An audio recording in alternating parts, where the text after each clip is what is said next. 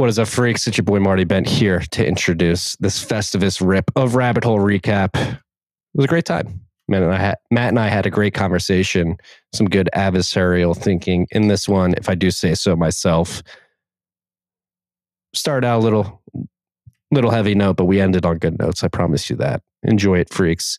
This was brought to you by Friends of the motherfucking Cash App. Cash so you stack sats, send sats, receive sets, and sell sets if you so please.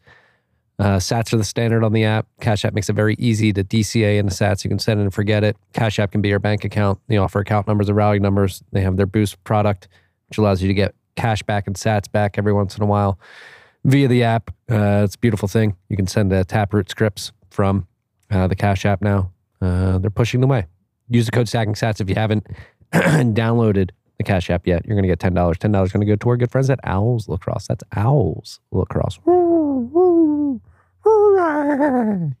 This rep is also brought to you by our good friends at Unchained Capital. Unchained Capital is here to do many things for you. Well, one of my favorite things that they do is they help you with custody, collaborative custody. They're here to help you eliminate single points of failure in your custody model. If you have all your Bitcoin on an exchange, you're that's a single point of failure. That exchange can get rug pulled. Therefore, you can get rug pulled if you have all your Bitcoin behind a single SIG wallet. That is a risk as well. If you lose that wallet, if you're using a hardware wallet or a paper wallet and the backup to that wallet, you are shit out of luck. So, what a- Unchained does and what they want you to do is to engage in a collaborative multi sig, a two or three multi sig, which you hold two keys, Unchained holds one.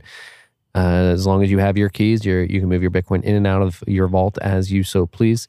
They're offering a white glove concierge service that's going to take you from zero to having a collaborative custody vault set up uh, on their platform. Uh, you're going to have multiple video conference calls. They're going to get you hardware wallets. They're going to get you comfortable with multi-sig. They're going to get you set up, and then they're going to dump a thousand cuck bucks worth of sats into your vault once you're all set up. Again, eliminate single points of failure in your custody model. Try out the Unchained Vault. They've got IRA products. They've got lending products. They've got incredible content as well. Tell them the TFTC sent you for this collaborative custody vault uh, package, and you're going to get $50 off. Go check out everything they have going on at unchained.com. This rip is also brought to you by our friends at Compass Mining. Compass Mining is here to get more individuals into the home mining game. All right. What you do, you go to compassmining.io and you buy an ASIC. They're going to send that ASIC to your house, and then they have an at home mining support team as well. It's going to communicate with you to tell you everything you need to do to get your house, your wherever you're plugging your miner in, ready to get it plugged in and have it hashing uh, and getting that hash pointed at a, a mining pool that is then going to send you. Excuse me, just burped a little bit. Uh, your sats. Uh, so you can check this out. Compassmining.io. Buy an ASIC. I send it to you. They have a support team. It's going to tell you everything you need to do to set it up. Uh, and then uh, on top of that, they have uh, the ability, if you want to take the risk of going with a hosting facility as well, you can buy the ASIC. They'll plug it at the hosting facility. They have an incredible content team. I know Zach and Will are hopping on the mic tomorrow with Drew and AJ from Cathedra Bitcoin. So check that out. And it is currently December 16th. So on the 17th, they will be doing that. Uh, this trip is also brought to you by our good friends at Braiins. Braiins is here to help you stack more sats with your hash. Their Braiins OS Plus firmware is auto tuning firmware that allows you to uh, you download this firmware on compatible uh, mining models, uh, and it basically makes your machine more efficient and allows you to stack more sats with your hash. It takes your hash a bit longer. If you have a mining model that is compatible with Braiins OS Plus and you're not using it, you are leaving sats on the table.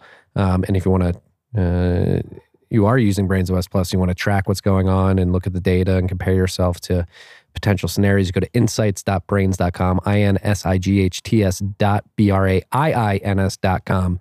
Uh, it's an incredible mining dashboard. It's going to uh, teach you about profitability, difficulty, hash rate, mining pool stats, uh, per model miner stats. It's a beautiful thing. Go check out everything they have going on. If you have a miner that's compatible with Braiins OS Plus firmware and you're not using it, you're leaving sats on the table. Make sure you download it and go check out everything at braiins.com, B R A I I N S.com. This rip is also brought to you by good friends at Hodl Hodl. Hodl Hodl is here to bring you a peer-to-peer lending platform. Right, uh, lend.hodlhodl.com allows you to engage in peer-to-peer lending. Again, they're leveraging multi-sig. It's a two or three setup. You hold one key, your counterparty in the trade trade holds another key, and Hodl Hodl holds the third key. You put your Bitcoin up in that multi-sig two or three escrow uh, as collateral, and then you get stable coin liquidity as a result from your counterparty. Um, and then HODL HODL acts as an arbiter there. So as long as you put your sats up, you get that stable coin, you go spend it on what you want as long as you're paying that um, that interest back uh, plus your principal, you're going to get your sats back at the end of the day. Alternatively, if you're a stablecoin user and you want to get yield on that, you can enter the other side of this marketplace, but your stablecoin's up for yield in the form of Bitcoiners looking for liquidity, paying you back what you put up plus interest. Go check all this out at lend.hodlhodl.com. Last but not least, this rip was brought to you by our good friends at uh, Bitcoin 2022. Bitcoin 2022 is happening in Miami, April 6th to the 9th, 6 9. Nice. Uh, it's going to be an incredible event. I'm going to be there speaking. We're doing a live RHR. Uh, it's going to be a massive party in Miami. Again, April 6th to 9th. So you can go to b.tc slash conference to buy uh, tickets and register for the event. Uh, use the code TFTC. You're going to get 10% off. Um, it helps out the podcast too. If you haven't gotten your tickets yet, get on it. The ticket prices are only going to go up as uh, more and more sell. So enjoy this, Rip Freaks.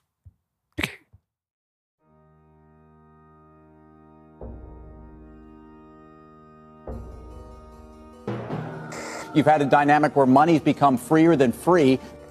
If you talk about a Fed just gone nuts, all, all the central banks going nuts. So it's all acting like safe haven. I believe that in a world where central bankers are tripping over themselves to devalue their currency, Bitcoin wins. In the world of fiat currencies, Bitcoin is the victor. I mean, that's part of the bull case for Bitcoin. If you're not paying attention, you probably should be. Probably should be. Probably should be. What is up, freaks? It's your boy Marty Bent back in my father in law's bedroom, home for the holidays. Matthew, how are you? The classic, the classic room. coming to you live from uh, my 2014 MacBook Pro, my shitty camera. Uh, I hope the audio is okay, uh, but I am on the shitty internet in my father in law's bedroom. So if I crap out, the internet problems this week will probably be due to your Uncle Marty and not. I really not hope it freezes on your end. me and Marty were on a call. Me and Marty were on a call uh, yesterday or the day before, and he was doing it from his father in law's bedroom and he tried to call me out for my internet being shitty before he realized that it was his fault that, that he was the one dropping out of the call. And it was it was it was just really it was it was pure happiness on my end. Yeah the, the same thing just happened right then. You had a robot voice that i was about to say it's you but it, was probably me. Um, i think it was you. I uh happy we never told the freaks last time but before last rabbit hole recap I sent you and Car uh, a screenshot of my internet here, and it is uh, it is straight fire. Very fast. It's very fast. Uh, what was it? 850 megabits a second. Yeah, we can just round up to gig. Okay, it's a gig. It's a gig. Um, we're gonna keep it tight here. Obviously, we're getting close to Christmas. It's Festivus here uh, in the United States on the East Coast. I'm back on the East Coast time zone. Uh, light week, light week, but I'm I'm just happy to be here. We we come week in and week out to talk about Bitcoin, uh, tangential topics to Bitcoin. We've been doing this for well over three years now, and it's one of my favorite things to do week in and week out is meet here with the great Matthew Odell to to talk about the state of Bitcoin in the world, uh, revolving around freedom in the digital age. Merry Christmas to Marty and to the freaks and to Car. Do you see? Car got me this my very it's own Bucky sweater. My very own Buc-ee's uh, Christmas sweater. So I have, have you ever been to a Buc- special? Have you ever been to a Buc-ee's? Yes, once. Yeah, for uh, for you freaks who don't know what Buc-ee's is, I, am becoming very uh, well acquainted with it uh, after moving to Austin, Texas. Buc-ee's is uh, an all-in-one. It's similar to like a Wawa here in the Northeast, but uh, um, sorry to all my Philly and Northeast brethren. Buc-ee's is, I, I would say, a little bit higher caliber.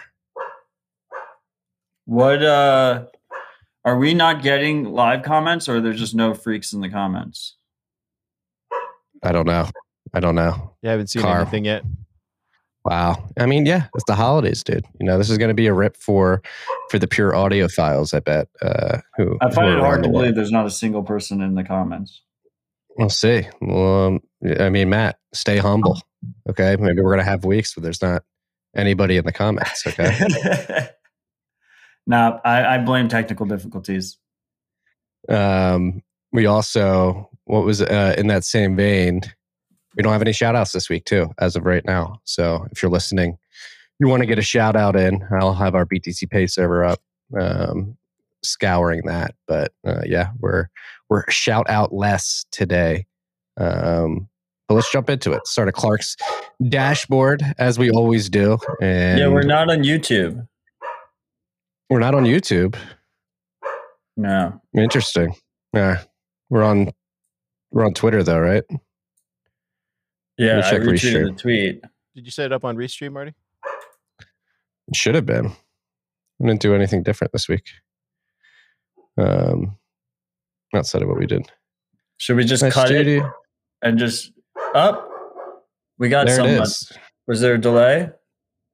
It says sending data to YouTube right now. Um, oh yeah, probably YouTube delay. Yeah, it's probably a delay. Um, back to Clark's dashboard, Matthew. Don't worry, we're going to get out to all the platforms. The uh, price of Bitcoin right now is popped above 50k right before we hit record. TFTC RHR pump. We're at fifty thousand four hundred ninety dollars. The current uh, Sats per dollar exchange rate is one thousand nine hundred eighty one Sats. Uh, is is what you're going to get if you're if you're buying a cuck buck worth of of Bitcoin. Uh, market cap of Bitcoin right now is nine hundred fifty four point seven billion dollars. That's the sort of thing you like. Uh, we're currently at block height 715,430. And did Clark add this because of us, or was he highlighting that it was always here and I just could have I thought he here? added it because of us. Clark, if but, you did, you're a gentleman and a scholar. If you didn't, I'm sorry for missing it. Uh, UTXO set size, which we, uh, we discussed last week. We went into the nuances around UTXOs and uh, the fact that not every individual on the planet will be able to own them. Uh, there are 78,271,383 UTXOs right now. Uh, the chain size is 433.5 gigabytes. Why is that important? Uh, Bitcoin, if it is to be a distributed system, sufficiently distributed, you, you want to make it so the chain size is in a range where you can have as many individuals as possible download uh, the the ledger and syndicate it to others. You don't have to syndicate it to others, but you can. Um, and so keeping it as small as possible, 433 and a half gigs uh, is is is pretty reasonable. Uh, you are not on you are on YouTube. Thank you, Sovereign. We are You're, not. We are not on YouTube, is what he's saying. And I'm checking myself. I, we're not on YouTube right now. We got we got a YouTube strike this week. Maybe we should talk about that. Car's been putting out clips um, business on air car and they can hear us. I know you're on mute, but uh, sorry. Cars uh, in Pleb Lab right now. We're in three different got, locations. He's got Ben the Carman singing Christmas carols behind him. It's very annoying. Um, so he's had, he has to mute himself while while we're on air. Um, people are loving the clips. They want them. Uh, we, we, need. We're probably gonna have to create a new new page for clips specifically. But one of the clips with Laser Hodl um, just to separate everything. That's how Rogan did it too. He had his like main page and the Rogan yeah. clips. Um, the uh, they're not liking our got, clips, right? Is that what's going on YouTube? No, they're loving the clips. Uh, well, YouTube didn't like the uh, the laser hodl depopulation clip. Um, we got a strike for that one. So, um, so uh, I think we just need business on air. Let's let's uh, try to hide things in the in the video content and not uh, especially the touchy subjects in, in the title of, of the clip or the oh, episode. you put depopulation in the clip title car? yes. Yeah, you probably shouldn't do that. I was being honest, you know. Sorry. Hey, we live and we learn. We iterate. We grow. Speaking of growing, as of right now, we're 249 blocks away from the next difficulty retarget, and difficulty will not be growing. If we keep at this pace, it's actually going to fall uh, by 0.6%. And that is because blocks are coming in at 10 minutes and four seconds on average, which is four seconds above the 10 minute production target. Clark currently has 15,007 transactions in his mempool. Da, da, da, da, da. You can get one sat per byte fees in, and Samourai is still hovering where it has been for the last few weeks, uh, around 4,341.17 Bitcoin uh, or 219.1 million cuck bucks. Excuse me for my burp. Matthew. Still not on YouTube. Still not on YouTube. Don't worry about it. Just enjoy the time. Let's enjoy each other's presence here on this on this beautiful Festivus day. Fine. Fine. I'm just gonna get a fine. Um, I just miss I miss our ride or dies in the comments. That's all I've gotten spoiled. I know you have gotten spoiled. Remember when we used to like try not to pay attention to them? I'm getting No. sending data, sending data. That's what I'm seeing. Um, it's been a pretty pretty big shit show here back home. I come home, uh, and many people in my family have either gotten the flu or COVID. So that, that is why I'm back in my father-in-law's bedroom uh, in South Jersey to to isolate. Luckily, my wife, son, and I have been pretty pretty inoculated from that. We're feeling great, but yeah, it's it's pretty pretty big bummer. You come in home. Philly, all like your family shit all have COVID? Uh, my parents got the flu. Uh, my wife's sister and our brother-in-law uh, are may have COVID. It's a it's a shit show. Damn. It's, it's like white like the COVID and the flu are, are blowing through Philly right now. Happy to report my parents are are feeling much better. They were knocked out for the last the previous two days, but uh, they're feeling good now. So if you're in the Northeast, uh, the, the, either the flu or COVID seems like it's going to get you at some point over the next few weeks. So just be aware. Glad I'm not there. Yeah. Ooh. Ooh. It seems hint, like all the lockdowns are happening too. Yeah, lockdowns are happening. Fauci's saying that you're not allowed to uh.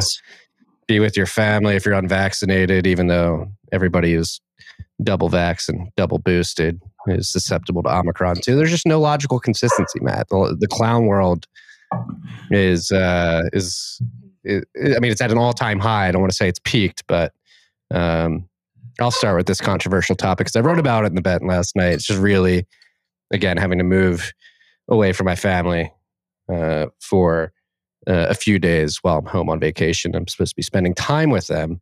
Uh, the uh, it's just really getting frustrating. How long are we going to perpetuate this cycle of fear mongering, another jab, lockdowns, mask, vaccine passports? Like, at what point do people just realize that this is a virus? Viruses mutate. They, they're going to be around uh, with us for our, our existence as human beings. And we just need to move on and stop uh, participating in the fear mongering that's coming from the people on the boot tube uh, that that that really don't care about your health and safety. I think they just like being authority figures on things, and they, they want to they get they get dirty pleasure out of out of having control over over this many people or perceived control. That's because that's what it is. It is perceived control that you've handed over to these uh, insane authoritarians. Um, it's time to stand up, be adults, not be afraid, and go back to normal life, or try to at least. Because this stuff is not going away. This virus is going to keep mutating. They're going to try and keep up with the vaccines. Some of them Specifically, the way effective. viruses evolve is they they become more spreadable but less uh, dangerous.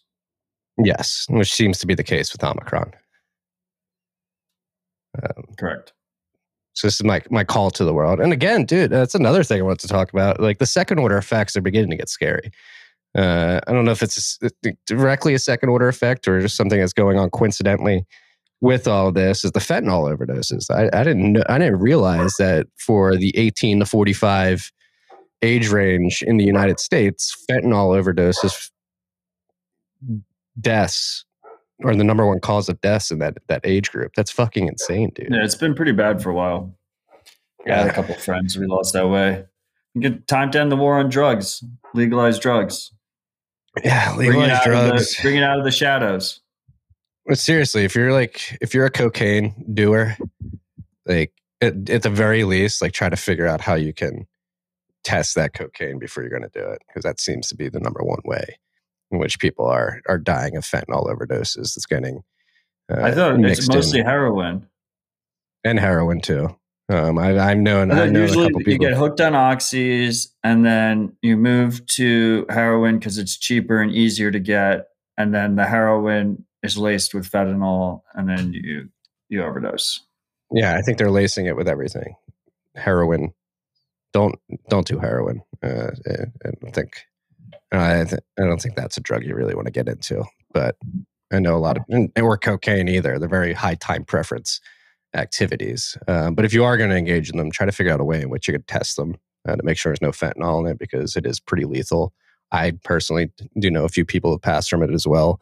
Um, but right behind that is suicide, which is another crazy thing. I think that is more tightly connected to the lockdowns. Uh, death of desperation is what people call it. Sorry, holiday season. We're getting right into these fucking heavy topics, but it's on the top of mind, and I think it's important. These are these are a couple of the things that are going underrepresented and under uh, under not underscored, but uh, very they're they're being pushed to the side in favor of this COVID fear mongering, uh, and these seem to be like much larger problems. Like how the hell is suicide the second largest cause of death for 18 to 45 year olds in the United States? Nobody wants to talk about it. Why are these people? Uh, seeing uh, an early exit of, of, this planet as desirable. Uh, it's it's a pretty big problem that we probably should be talking about. How many how many people just feel completely uh, destitute and have no optimistic vision of the future that they just decide to to take their own life like why is this happening how, how is there this many people with no hope for their futures what does that say about us as a society at large and and what we're performance tuning for it's it's fucked up, dude. Um, I've been in a bad headspace the last 48 hours, being forced away from my family, and then reflecting on on this type of stuff. Yeah, definitely fucked up. Um, you know, be th- be there for your friends and your family, guys. What does it say about the state of the world, Matt? Come on, give me a little bit more than this. Like, You know, I'm like, not. Is- uh, I'm not a mental health uh, specialist or anything, but uh, at the end of the day, we got to be there for each other and be someone that people are willing to, you know, be comfortable enough to talk to you about about hard things. Because a lot of yes. us just like, no, I mean, a lot of us just, you know, you scroll Twitter, you like, you know, you, you stay on your social media, you're constantly just staring at your phone, you know, you're not looking up and around you and, and being there for the people that are, that what matter, right? Your ride or die. So like, you gotta, even if, even if, you know, uh, I, I, I think it's, it's important to be that type of person that, that hopefully someone who's going through a lot of shit is thinking about ending their life is, is willing to, um, be comfortable enough to come to you with that that feeling and that information and and hopefully you can help them through it. And if you're out there if you're listening to this if you're one of those people i mean never hesitate to reach out if you're going through a rough time. Like it's it's fucked up. And a lot of people are. And, that, and that's the thing like i want to hone in on is like how are these many people so pessimistic on the state of the world like what does it say about our society it, it, it's just another indicator that we are a bit off kilter as a I don't even want to say humanity. We'll just talk U.S. specifics here uh, as Americans, like in America specifically. Yeah, we may be the the richest, toughest country in the world, but uh, there's a, there's a lot of underlying problems. We're we're doing a lot of we're focusing a lot of our attention outwardly, um, trying to point fingers abroad uh, people meddling with our elections and uh, and uh, throwing culture war stuff at us. But we we have very very big problems internally. Maybe we should be a bit more introspective as a society and and really reflect on on what we're fine tuning for is growth at all cost. Um, what we should be fine tuning for. Should we be cloud chasing uh, in society like we are? Like, should we have this hedonistic uh, sort of mentality? I don't know. I'm rambling now. I'm sorry, Matt. I just had a freak send me a Telegram message because we are still not on YouTube, so we don't have a live chat. And the freak made a very good point that if you are another freak and you're thinking about suicide, uh, please consider calling the suicide hotline. That as well. Thank you to the free coup. Telegram messaged you. um, on the rosier topics. I'm Sorry, uh, and again, this is me Yeah, Merry Christmas. a little bit. But Merry Christmas. Uh, uh, we are we are approaching the day which uh, the Lord was born. So that's something to to be joyful for. Uh, but here's something we can both agree on: it's always fun to shit on ETFs that that get denied by the SEC. Uh, Van Eck, man, Grayscale, uh, and Bitwise, and not even not even not even Van Eck, Bitwise and Grayscale spot ETF proposals were delayed by the ET, uh, excuse me, the SEC. Not surprising. I mean, Check the tapes. Marty said a spot ETF was imminent. when did I say that? Like five weeks ago, six weeks ago, whenever the futures ETF was named. All right, check the tapes. T- check Ten the weeks tapes. ago. I don't believe I said that. I don't believe I said that. well, it's on the tapes. All right, somebody, car, somebody. We're not gonna have we're not gonna have a spot ETF any fucking time soon. They they like the futures ETF because the futures ETF is is cash settled and isn't actually based on underlying Bitcoin. Yeah, it's a derivative. So there's probably some rehypothecation. I mean, the S, uh, excuse me, the CME contract. Apparently, those those paper contracts do have to buy physical Bitcoin below them, um, but I, I, I don't believe the uh, the other futures contract out there does. So it's a bit of rehypothecation. Does the, Um, the CME contract buys I believe there is at least some margin uh, necessary for those for those contracts. They do need No to buy and, and touch quote unquote physical Bitcoin at some point um, to, to to facilitate that that specific contract. Uh, like we say all the time, B is the ETF, just stack sats. Yeah, mm. I'm not gonna. And this has been a meme since literally 2013. I believe was the first time people have been excited about an ETF? Yeah, forever, man. And everyone always thinks it's imminent. Yeah. But I mean, it just it's just more proof that you know regulators do not really care about people. Uh, like they have so many ridiculous fucking ETFs. They just don't want a Bitcoin ETF because they're threatened. Why would they be threatened though as regulators? You can have like, uh, why would they be threatened by Bitcoin? Like the I mean, the financial establishment. Yeah. So that's I guess that's the that's what I'm trying to get at there is uh is why do the regulators care? They're just supposed to regulate, uh, be somewhat agnostic to Yeah, well, the they're not. underlying instruments. I know. I know. It's a very corrupt system.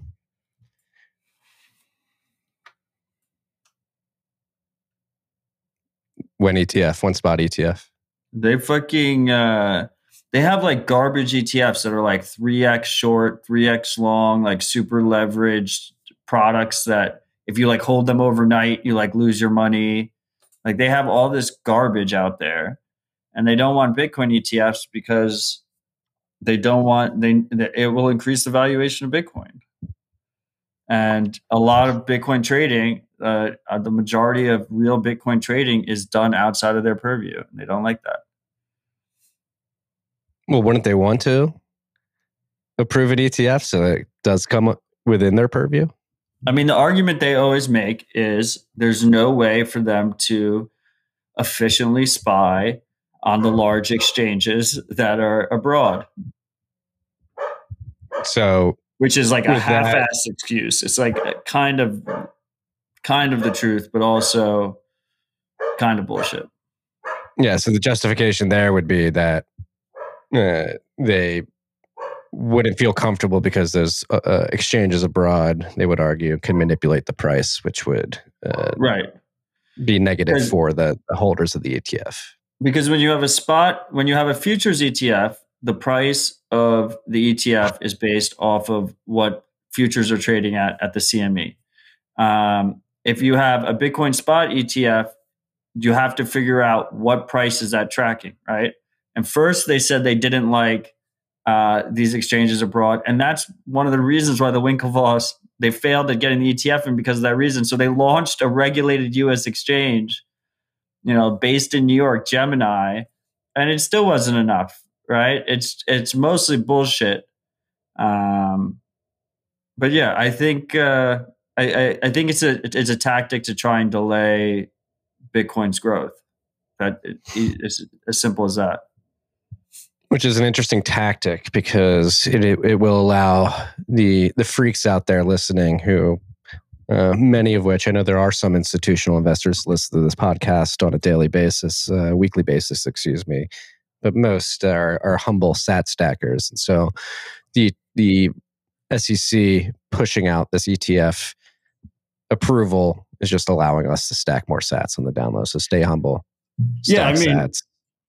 I think you kind of nailed it earlier, right? Because you like they're they're they're using high time preference short term thinking.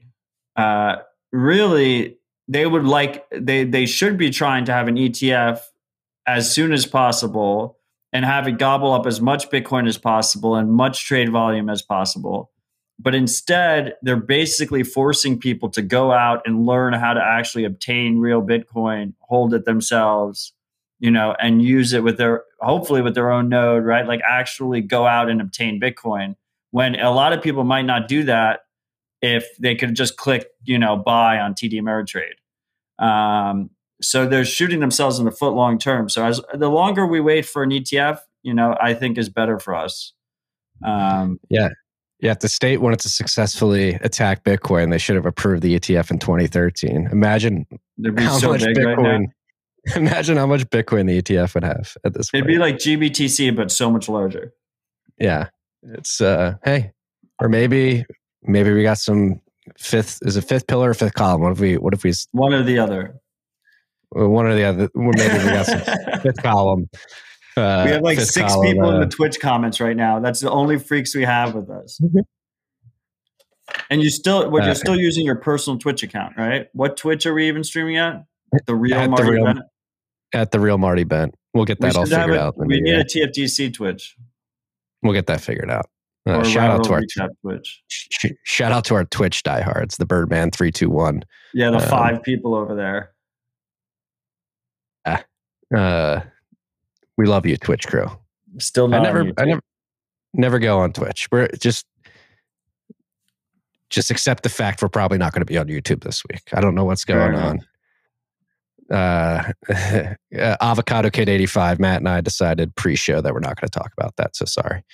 Um, oh, yeah. We will not talk about that card. Do not pull that up on the screen. Uh, they can oh, go fuck ETF. ETF not approved. Uh, and so we either have a fifth column Bitcoiner in the SEC who understands the game theory around this. If if the government really wanted to control Bitcoin, they would they would approve this ETF ASAP so they it could uh, accumulate. Not that even even then, if it did accumulate a mass amount of Bitcoin, uh, they really want to be able to control the network, but it would tie up supply uh, and yeah. probably create lazy tendencies, which would drive people to be complacent instead of learning how to control their own keys. I mean, a key value prop of Bitcoin is it's not a proof of stake network. If you have more Bitcoin, it doesn't give you more control or power over the network. Now, that being said, there is a hard to quantify robustness that Bitcoin gains when they have when we have more sovereign holders, people that are actually holding their own keys, using their own node, getting comfortable with it, learning, you know, privacy best practices and stuff. We that like remnant class, that like group of sovereign Bitcoiners is it gives Bitcoin a defensible position, right? We want as many of those people as possible. So if you have an easier, regulated, fully custodial, trusted third party way of getting Bitcoin, you're inevitably going to reduce that amount of like sovereign base, right?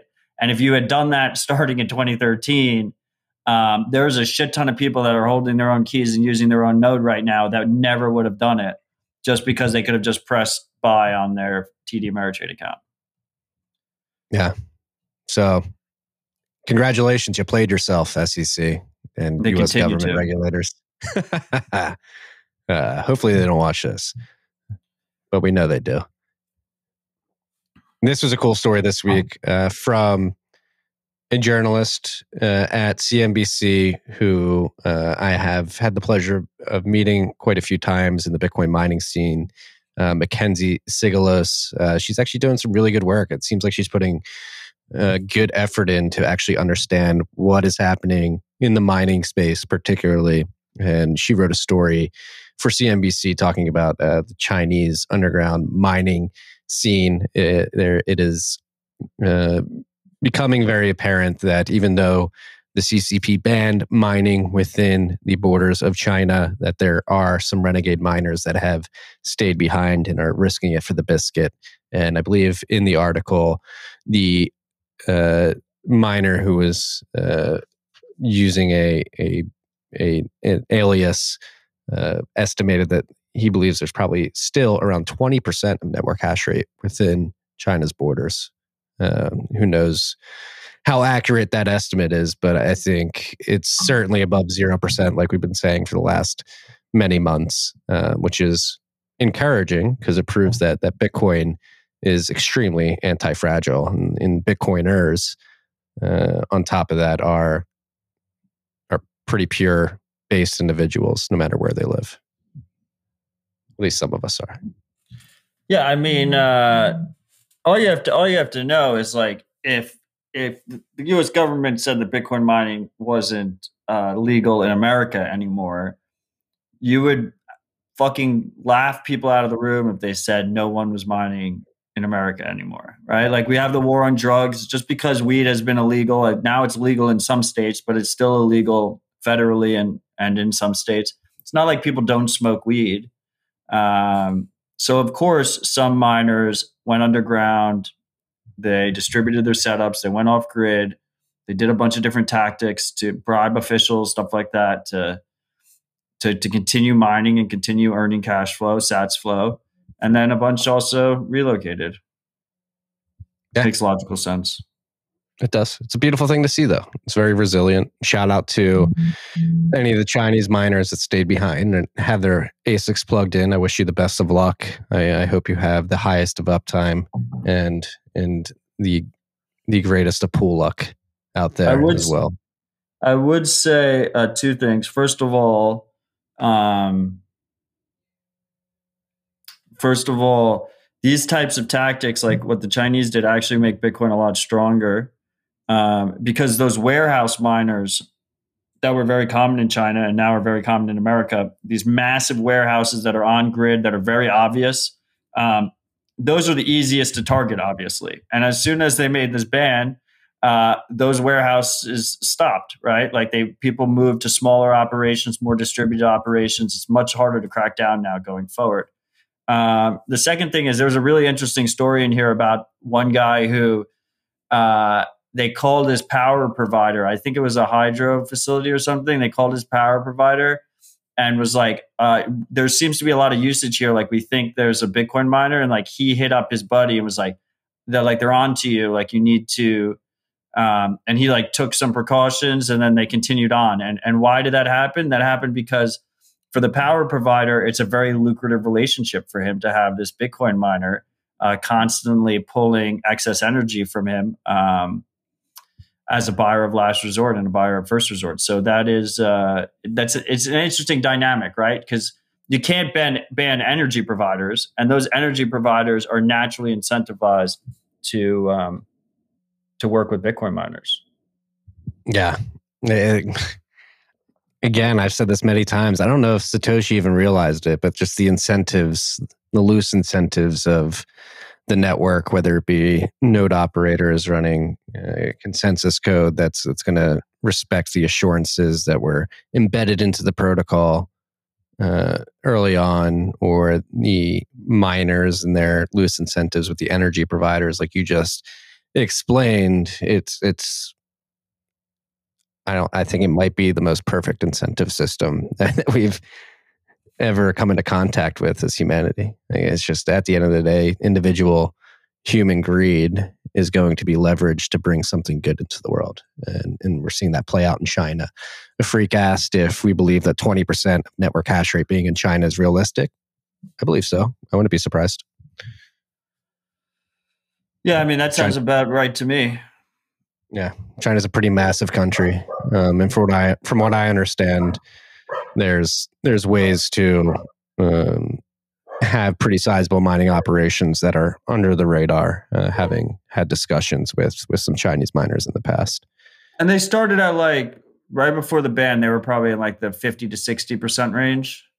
Yeah, uh, I, th- I, think it was probably closer to the, the 60% range. So like so 20% is is, you know, a 60% drawdown, something like that. That that sounds like reasonable in this kind of situation. I mean, obviously it's just me like thinking about those numbers in my head, but like that that like kind of makes sense to me that 60% would relocate and 40% would seek shelter within the borders. Yeah. Yeah. Uh, that seems in line with with realistic possibilities in my mind as well. But again, like you mentioned, Matt, I mean, this is why I'm an off-grid maximalist, even here in the United States. Like, I, I, love everything that's going on in West Texas. I'm very happy for 100%. all these miners that are building massive uh, farms, but it does scare the shit out of me. not only yeah, off-grid, small operations. If you're on like people having them in their homes, like these are all the things that add robustness to the network. The warehouse miners, not so much. Yeah, I mean the warehouse miners. You have, and again, I'm not trying to disclaimer. I sit on the board of a publicly traded miner that does distributed mining. Um, so I'll put that out there. But do you, you, does Cathedral do warehouse mining too? We have we have some yeah we have some operations uh, that are on grid um, but most most is off grid. Uh, the, I mean, just like just again adversarial thinking. Like, what if in the like if this does get big, if Bitcoin does succeed, and you have like maybe you just like have miners start fighting each other. I don't know what that will look yes. like, but like imagine just like EMP Ash attacks, wars. EMP attacks on these large on these large operations. Like you get hundreds of megawatts of machines like burn out overnight. The hash wars are going to be magnificent. Uh, well, or that, or are the incentives? Yeah, I mean, the incentive is to lower difficulty so you can mine more Bitcoin. yeah, the so. incentive is to blow up your opponent. yeah, and they, that's why, like, people think I'm joking. Like, I always get laughed at, but I'm like, if you're building this shit, like, your whole building should be a Faraday cage. Seriously, like, it, it should be uh, protected from potential EMP attacks. Yeah, maybe more expensive, but it's. Well, no, uh, what I think is I'm I'm super excited is the wrong word. Uh, autonomous drone swarms are going to change everything. And for better, for for worse. probably, probably for worse. Uh, autonomous. Uh, so, so right now, right now, if if you have a drone, usually it's you know a military drone it's like controlled by in arizona from like a storage container it goes connects to a satellite and then it hits the drone. So one way to stop drones is you just jam that signal the command and control signal right? Now the autonomous aspect of that takes away the jamming ability because the drone's just thinking on its own. You just send the drone you're like these are the coordinates. There's a bitcoin mine there or there's a person you you know you, you want to take out. You go to those coordinates and you take out that person with uh, take out that operation or person without any kind of command and control situation. It's just autonomous. Then you add in a swarm so there's like a hundred of them. Uh, so like you have to like start trying to shoot them out of the air or whatever. Or autonomous drones there's autonomous drone swarms. And then um, on top on top of all of that if you're able to do it on off the shelf parts then you can have autonomous drone swarm attacks where it's impossible or very difficult to figure out who actually sent the attack. And you can't jam the drones, and it's really expensive to stop against. So, like, all of a sudden, like warfare, like uh, asymmetrical warfare is going to be completely different. And like, I don't think people realize like how close that is. Like, that is like we're already seeing people use off the shelf drones for like rudimentary assassinations, rudimentary attacks where they like put C4 on like a DJI drone and just like fly it into a presidential office or something.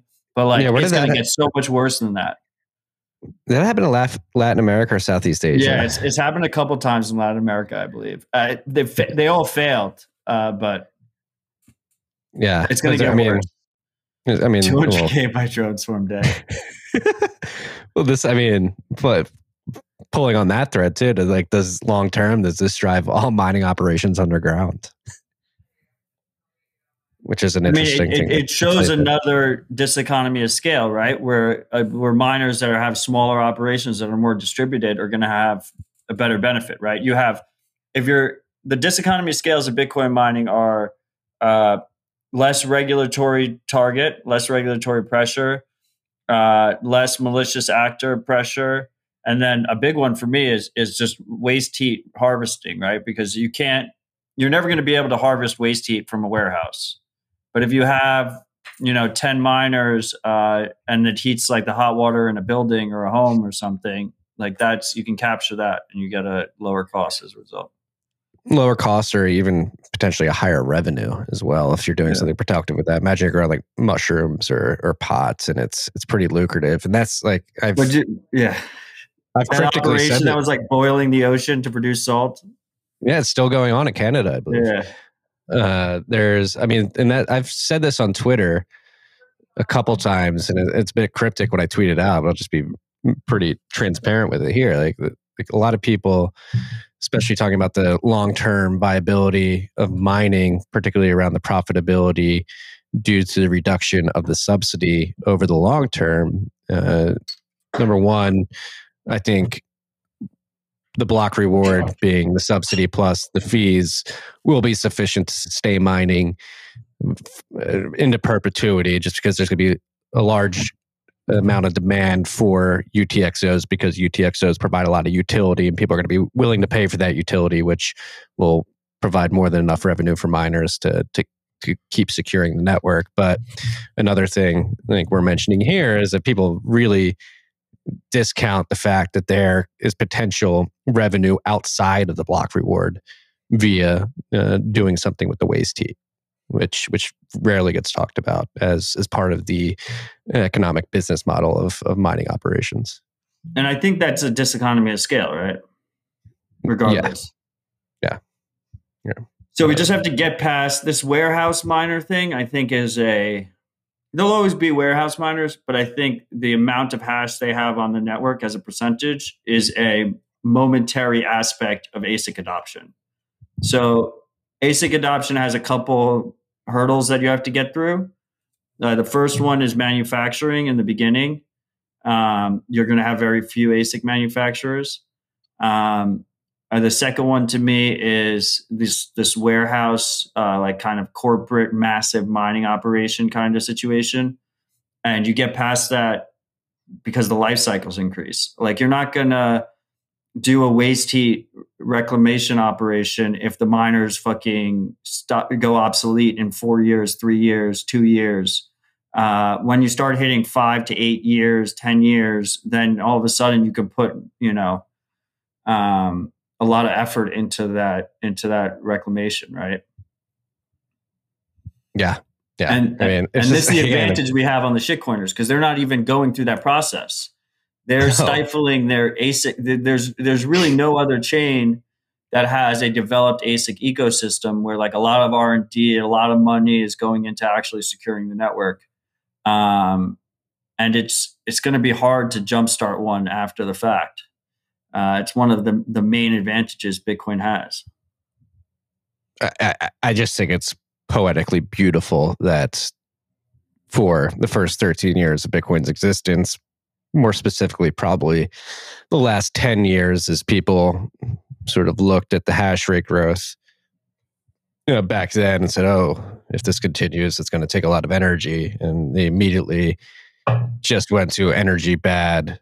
We need to change this. And a lot of shitcoiners have been running with it for the last decade. Like we're moving away from energy intensive mining, where again, not realizing something Satoshi probably didn't even realize at the time either is that this perfect incentive system, due to the economic incentives to be as profitable as possible, actually uh, helps us create energy efficiency external to the Bitcoin network, which is actually a beautiful thing for humanity and a, and a very underscored.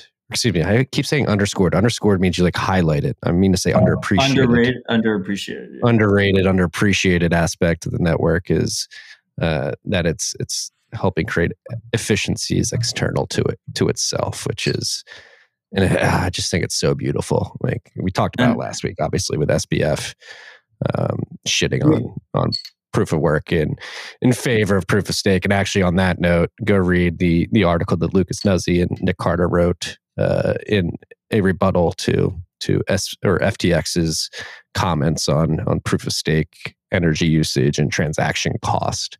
They, they did a pretty good undressing of of of that terrible argument. ETH, I mean, the the story of ETH is a perfect example because Bitcoin obviously had a massive head start against ETH in terms of ASIC uh, maturity, uh, but ETH actually had like a a, a fairly uh, strong and growing mining sector where miners were putting a lot of money into securing ETH. Um, they were putting a lot of money into researching and making better machines that were more efficient, uh, that can make them more money. And through a course, couple courses of action, starting kind of like in 20, early 2018, they started saying we're moving to proof of stake. We're going to make sure proof of stake happens, and they basically scared the shit out of anybody who who was putting money into ETH, putting money into ETH research for their mining and for mining operations, and and who would do that? Who would build on Quicksand in that way? Um, and a lot of those people ended up moving into the Bitcoin mining sector and basically just wrote it off. And that, that's why you don't see like a developed, uh, strong ASIC ecosystem uh, in ETH. I mean, they went as far as I, they did some kind of fork at one point um, well, that like fucked were, up a couple ASICs too, I believe. Yeah, they were threatening that ProgPoW fork that would have bricked yeah. a lot of. I don't, I'm not sure if that went through, but it doesn't even have to go through. Just the threat of it stops well, investment. Well, I would even take it further. I mean, the threat of it has always been there. I mean, for those of you who don't uh, know the history of Ethereum, before they even launched the protocol, I believe in like 2014, late 2014, early 2015, the, the intention was to launch the protocol and then quickly transition to proof of stake yeah. uh, within 18 even months. the pre-sale. The pre-sale, they said they were going to do it. Yeah, well, and in the protocol, like at launch, they had the what the what they determine as difficulty bomb. The uh, Ice Age. In, in, but they had it in the protocol when it launched, and the difficulty bomb for uh, those of you who are unaware of that aspect of the network, it, it is. It, they said at this block height, we're going to force the difficulty up so high that it's essentially going to be impossible for proof of work miners to produce new blocks. Therefore, the network will be literally forced uh, by the the like physics of of the difficulty going up so high to transition to proof of stake. Uh, they've they've since negged on. They've just they, they just keep pushing back that difficulty They bomb forking into the future. Yeah, I believe um, the next one they're pushing it back. I believe in February or something like that. But uh, I mean, that's obviously the case. They've always said they wanted to do proof of stake. But my point was they almost stumbled into a robust proof of work ecosystem uh, because miners rightfully so realized like oh this proof of stake thing keeps getting delayed keeps getting delayed and started pouring massive amounts of money into their mining operations and to research and development. Like we saw a couple large scale uh, eth mining operations spring up. We saw people trying to make asics bitmain was trying uh, their best to make hardware that was as efficient as possible on eth and then instead of embracing this kind of back door that they kind of just like walked into having like a robust proof of work ecosystem. Instead they did everything possible to squash that uh to squash that that that research yeah, and development that was being done. They're doubling down on the environmental yeah. virtue signaling which is hilarious. Uh do you want to um and yeah so that's like the thread that I started in August of 2017. I believe I started that thread right around, uh, I believe, the second delay, and I was like, all right, like, they keep delaying this proof of stake transition. And for those of you who are unaware, I've been I've been tracking the the transition, the so-called transition to proof of stake on Ethereum for for well over four years now, and I don't think it's ever going to happen.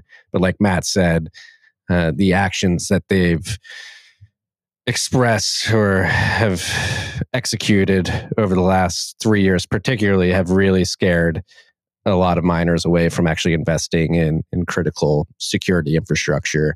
And if you speak to any ETH miners today, they fully expect uh, to transition to like Zcash mining or something uh, after this. No, no, but Zcash also is signaling that they want to move to proof of stake. Yes, yeah. So they're they're going to do that until that delay, uh, until that inevitably happens. They're going to like ride the S curve of of this shit. Um, That's what all these shitcoiners don't realize. Like, you really should be like, if you want your chain to be have any uh, any chance of success, uh, you know, at, at, actually having any kind of censorship resistance and and being successful, like you should be embracing ASICs from the very beginning.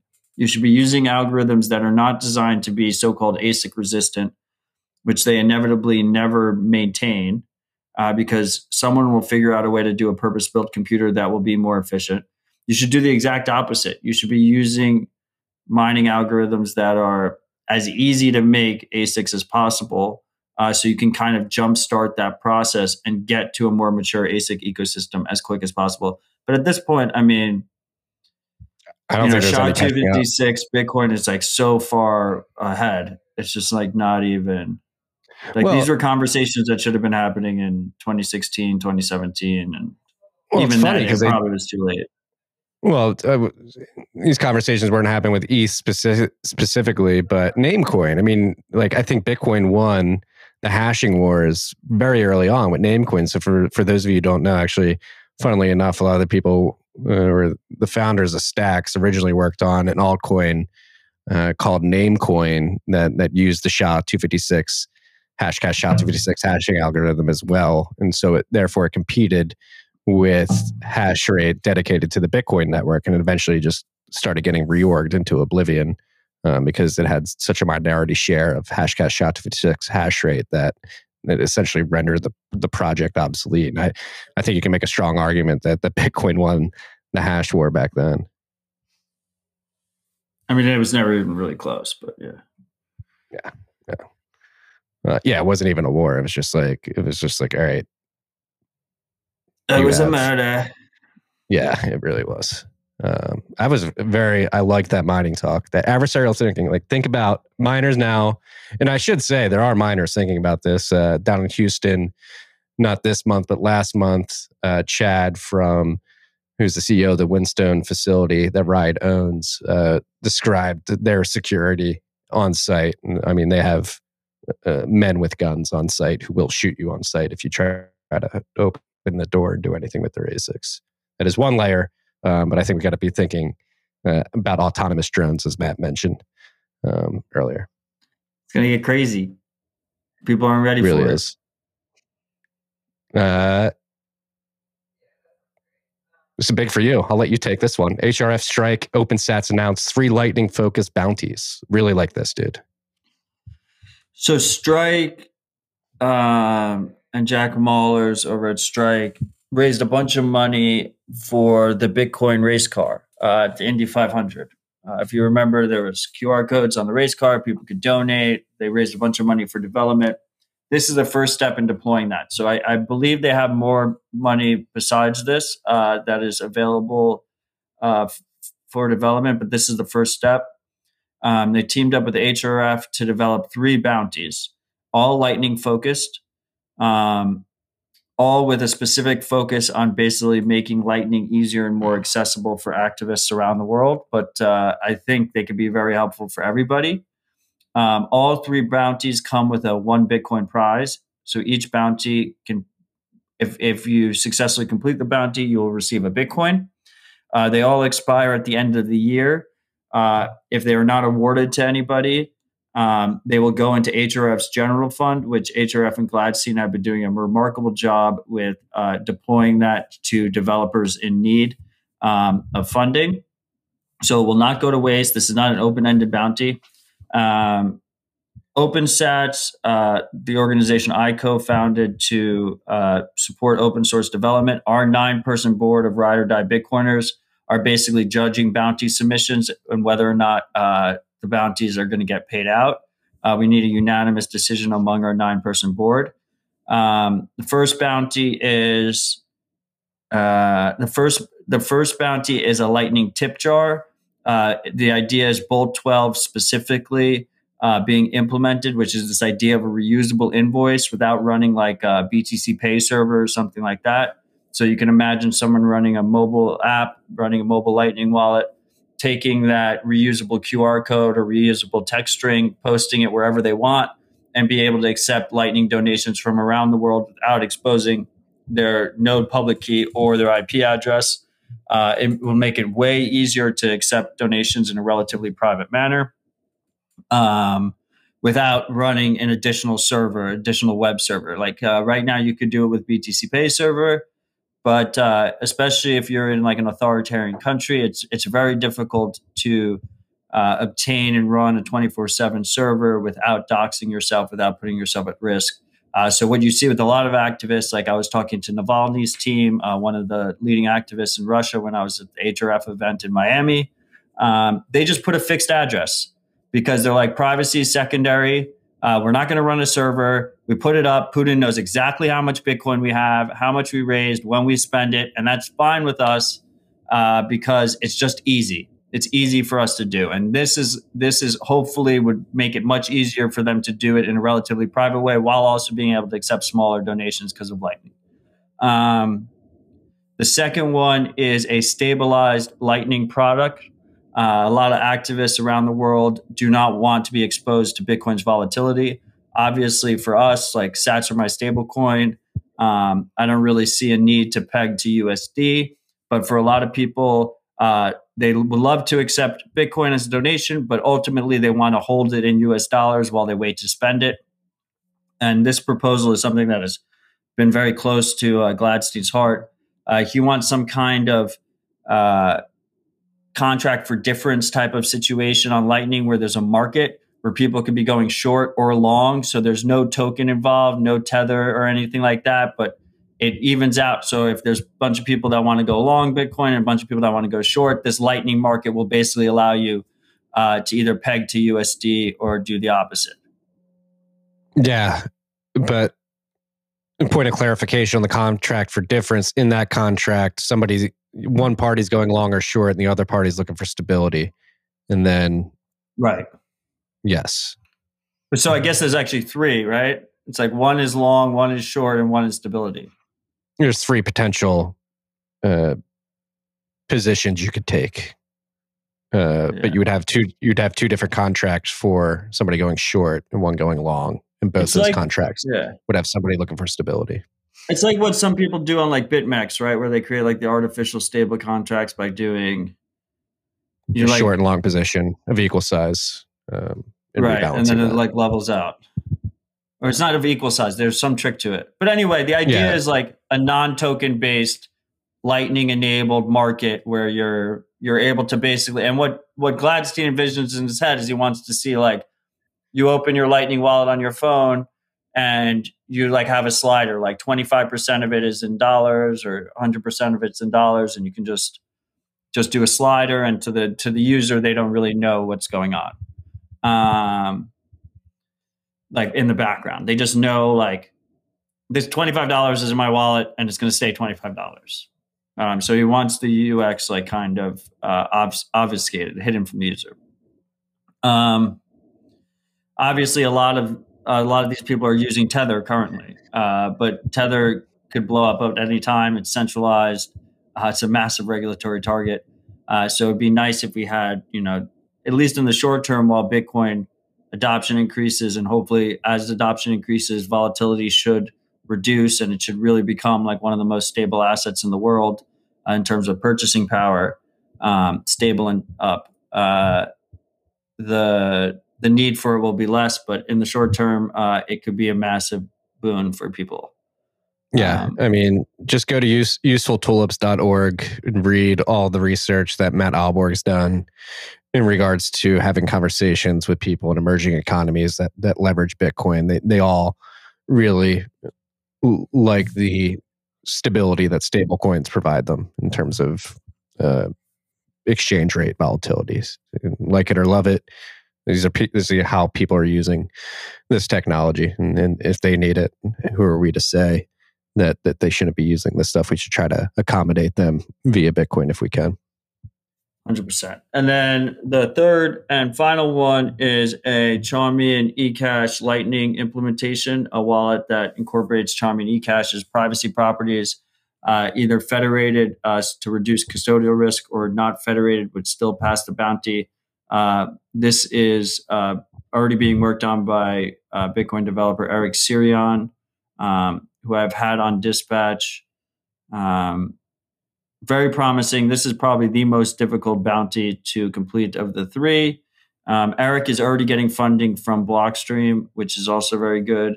Um, but the idea is just a very simple mobile Lightning wallet um, that gives you good privacy from uh, the custodian of the wallet. Uh, so right now, it, it, would, it would look something like Wallet of Satoshi, but with Wallet of Satoshi, you have to completely trust the privacy your privacy with the operator wallet of Satoshi.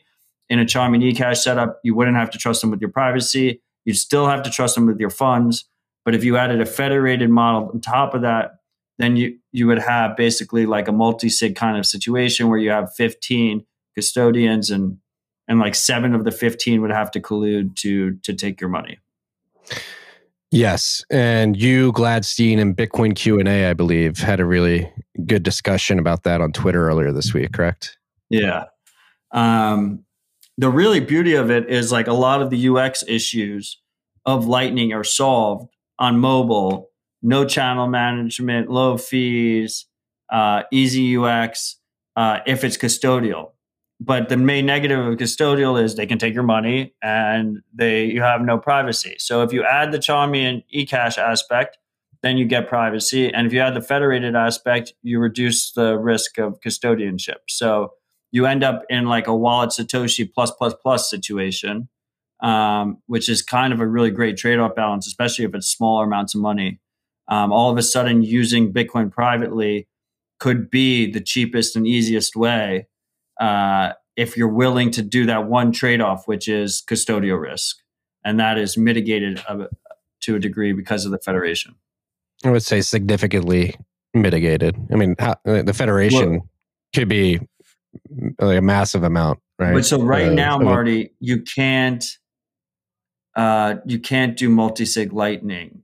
Uh, so so what happens is uh, the federation in the mint is holding the majority of the Bitcoin, but the Lightning portion that actually allows you to pay any Lightning invoice and receive from any Lightning invoice is still a single sig with custodial risk. But the idea is that portion, that Lightning portion, is a very small amount. So if there's an exit scam there or some other issue, uh, the majority of funds are still safe in the federation. Um, so that's the biggest thing, but you could upgrade that presumably in the future if if it becomes easy to federate a Lightning wallet through multisig, uh, which is the hope. That's what a lot of people are obviously working towards. Patience freaks, patience. If you build it, I mean, we're we're building it, and if you build it, they will come. But all this stuff will come in time. As I say a lot on this podcast and in the newsletter, we're not going to get all of this out of the box at once. It's going to take time to get there, and it is happening. All of this has improved significantly uh, over my time uh, observing Bitcoin. And I think actually the pace of improvement, specifically since the Lightning Network has has matured over the last three years, is is increasing uh, to a very impressive level. One thing I have question, uh, just a question uh, around the distribution of the bounties, unanimous vote. I thought that was interesting. Uh, yeah, unanimous vote of all nine board members. Yeah, um, that's that's gonna be hard to get, isn't it?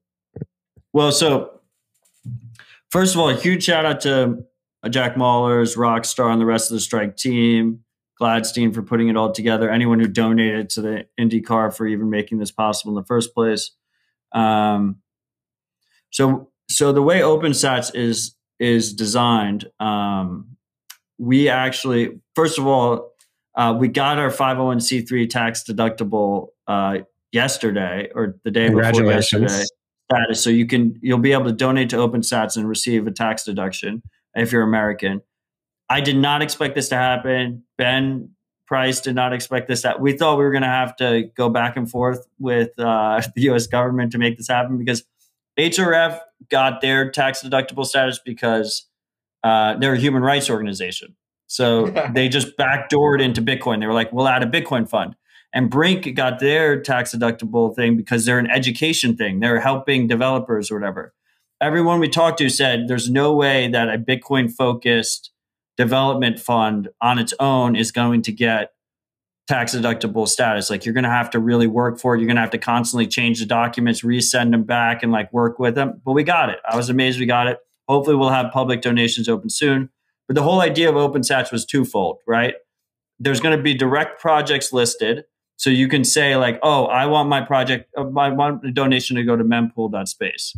And if you do that, instead of donating directly to mempool.space, you donate through us, you get a tax deduction, and we send 100% to mempool.space.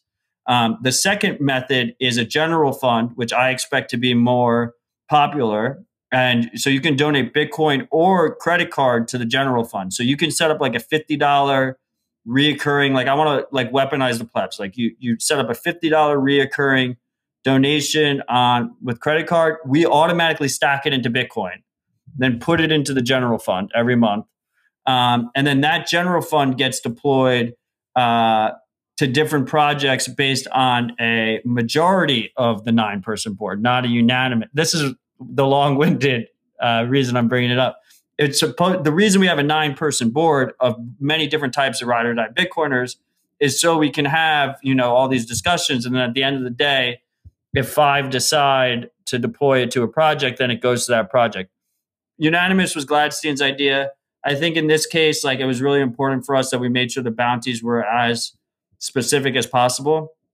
So I think it won't really uh, make that much of a decision uh, difference whether or not it's unanimous or not. I think it'll be pretty obvious if someone completes the bounty.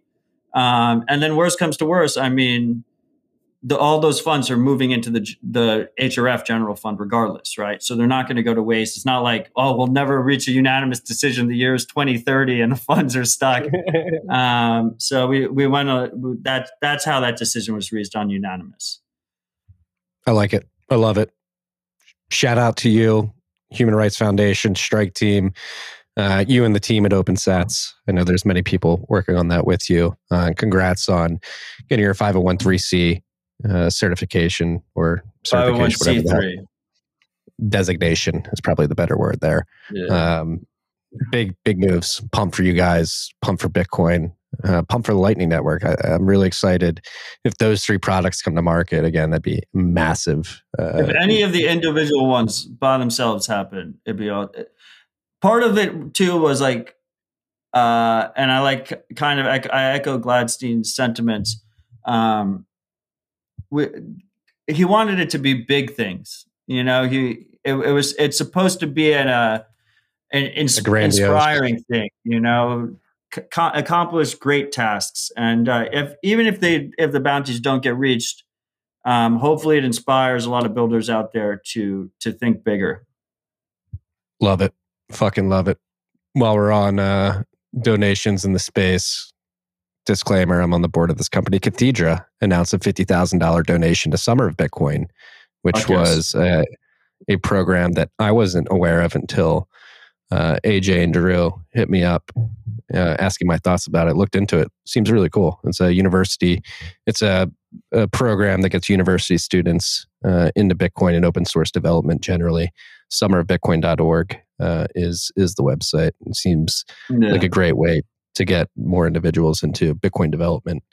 Um, and on it's that note, spiral, too, it's a Spiral Bitcoin initiative, I believe, formerly Square Crypto or they worked with them. They were maybe it's a, it's a separate initiative, but Spiral worked with them because I talked to Steve Lee about it when he was on Dispatch.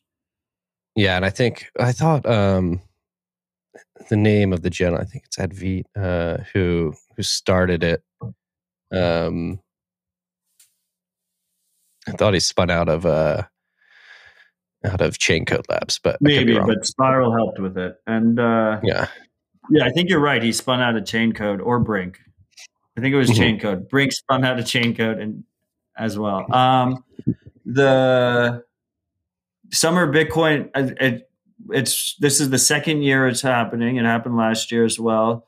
Um, I know both SuredBits and mempool.space uh, were very happy with their placements. So it's it's a really cool initiative. It helps open source projects, open source Bitcoin companies, um, open source focused Bitcoin companies get developer talent, and it helps uh, these young people from around the world uh, get their foot in the door in new projects. So it's really cool, uh, really cool project.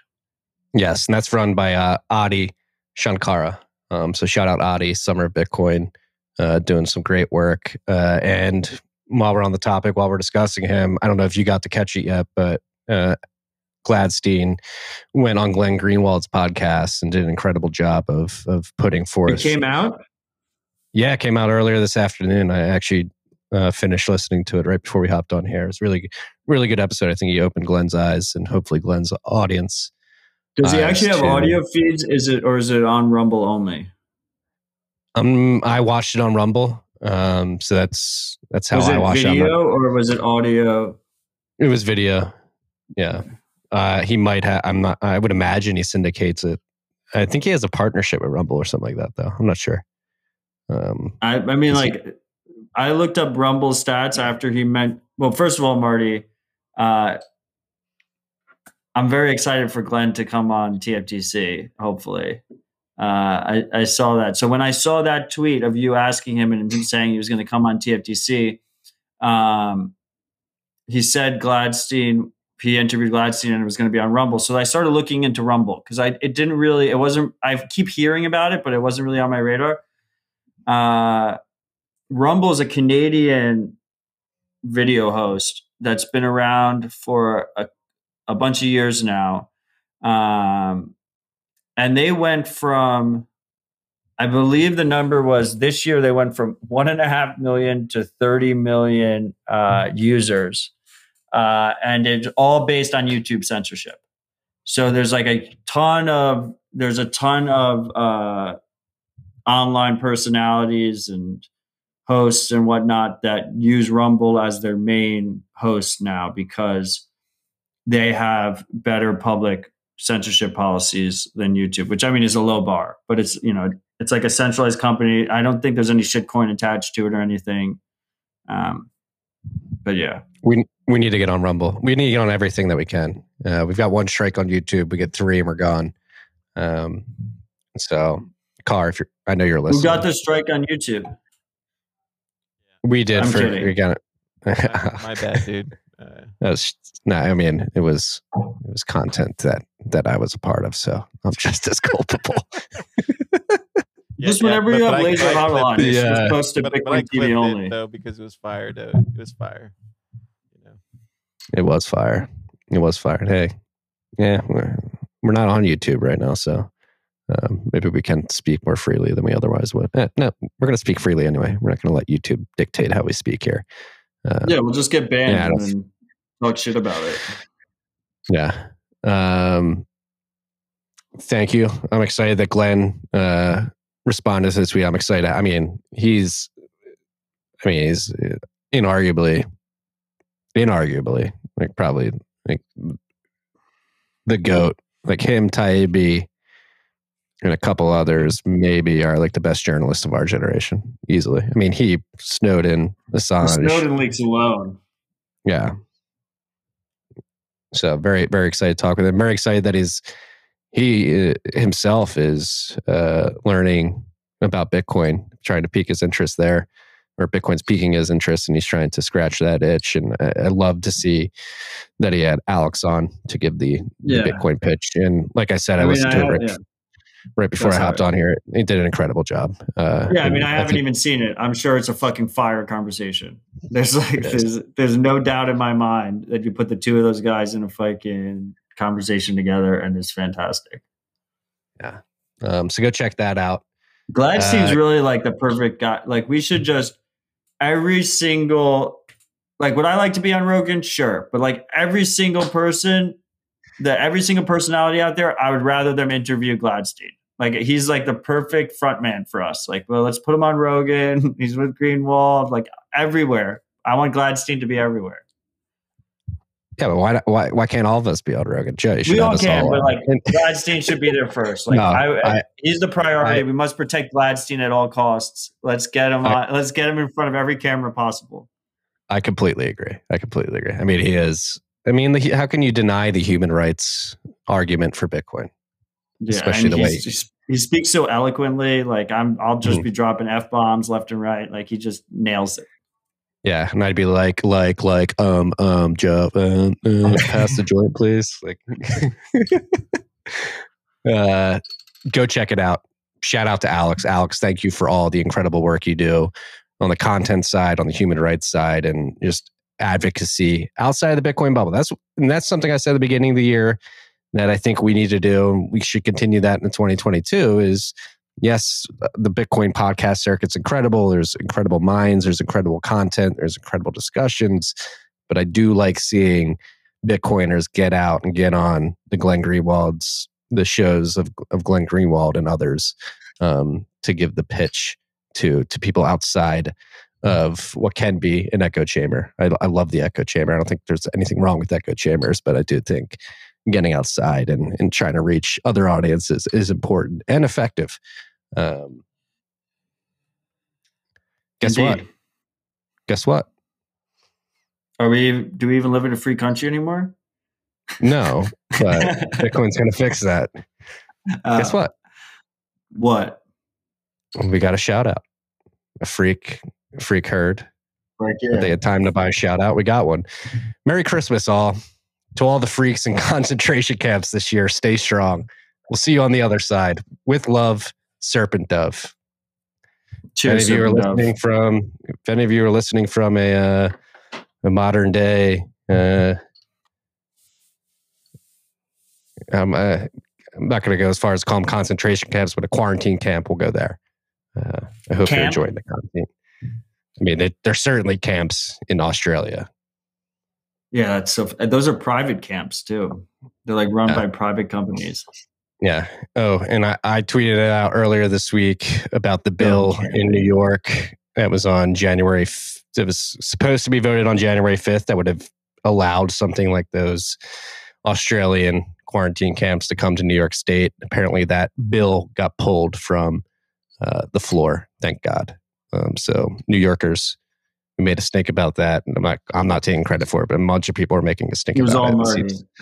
Yeah, I think uh, uh, the the powers that be at the state heard and pulled the uh, the the bill from the floor. It will not be voted on. So, as of right now, you don't have to worry about uh, quarantine camps in New York State, which is a win. We'll take wins where we can get them.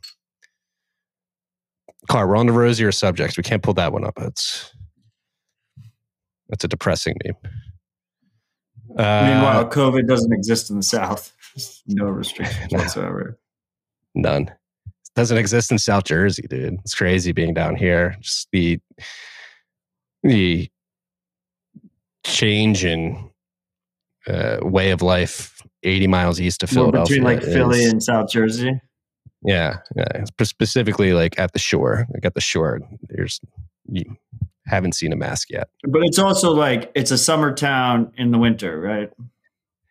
Yeah, but there's like like my wife and I we went to dinner last night closer to Atlantic City and it was packed restaurant. That's what I love to see walking into a restaurant and like this doesn't happen too often in Austin either. Like walking in, none of the wait staff's wearing masks. You're like not the wait staff thing is a big thing. Yeah, me. it pisses me off. It pisses me off. It's like it's clear. so classist. Yeah, um, and like, so, if the waiter wants to wear the mask, then the, totally by all fine. means, they should be. They should not get fired for wearing the mask. They should be able to do whatever the fuck they want to do. But they all look fucking miserable because they've been wearing it for eight hours while working a service job. Um, it's fucking ridiculous. Yeah. So I was I was very happy to walk into our favorite restaurant down here last night and packed restaurant Everybody was enjoying the holiday season. The the wait staff looked happy and unencumbered by by onerous masks. So um, getting some joy down here.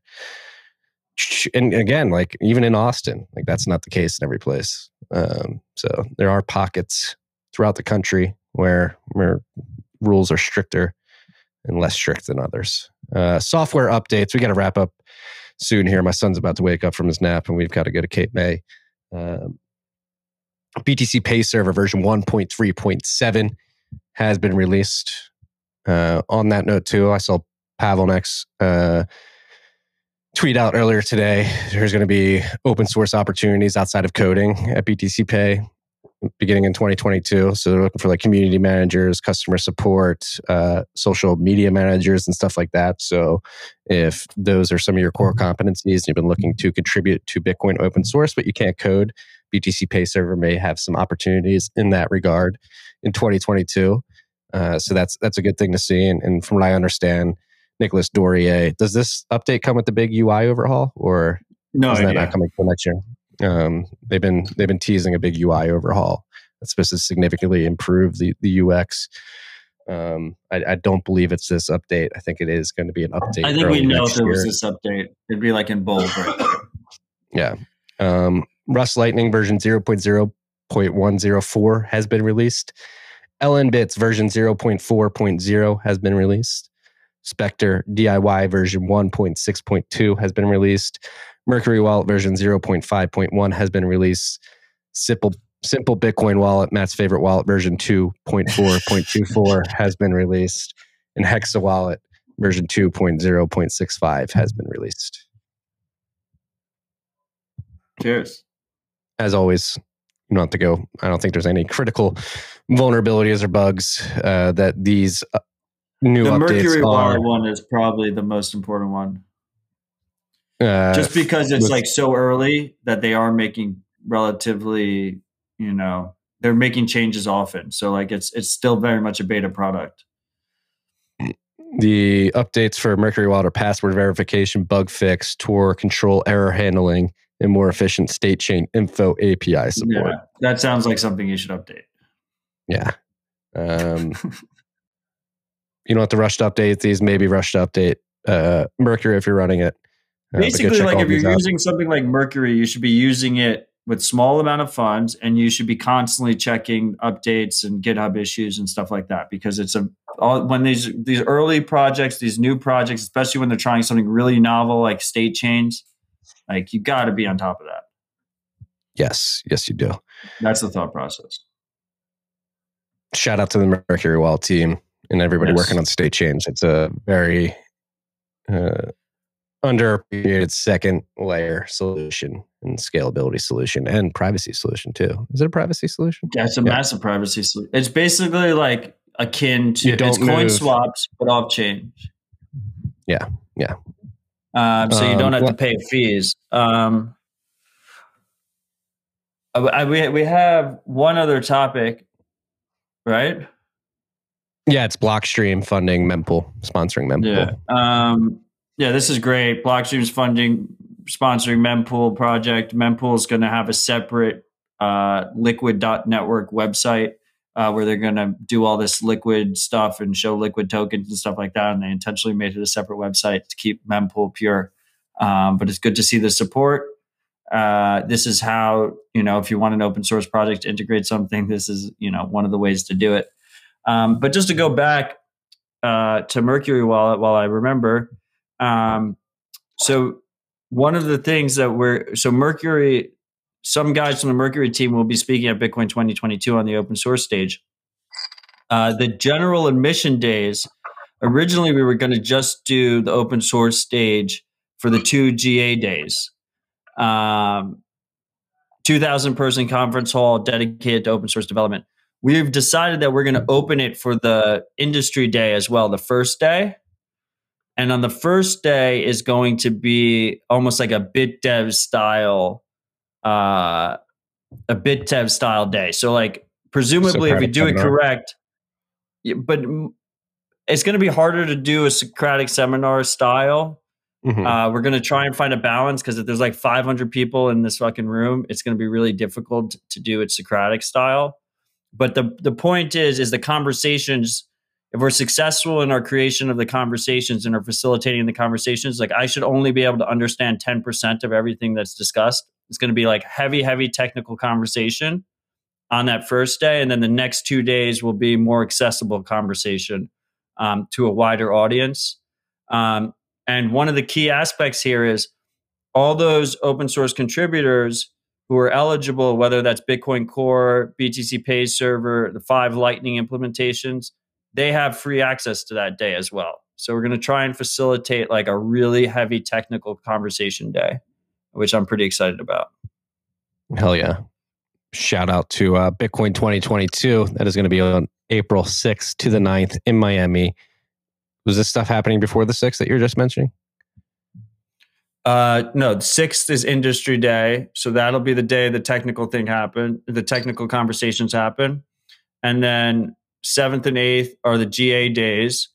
Those we're going to be having great conversations about open source projects on that stage. And then the ninth is Sound Money Fest, which is going to be the first uh, Bitcoin powered music festival. Boss. And if you're thinking about going, we have a code TFTC, 10% off. Disclaimer. We'll be getting like ref link, rev share on that. So, or use the code which cannot be mentioned.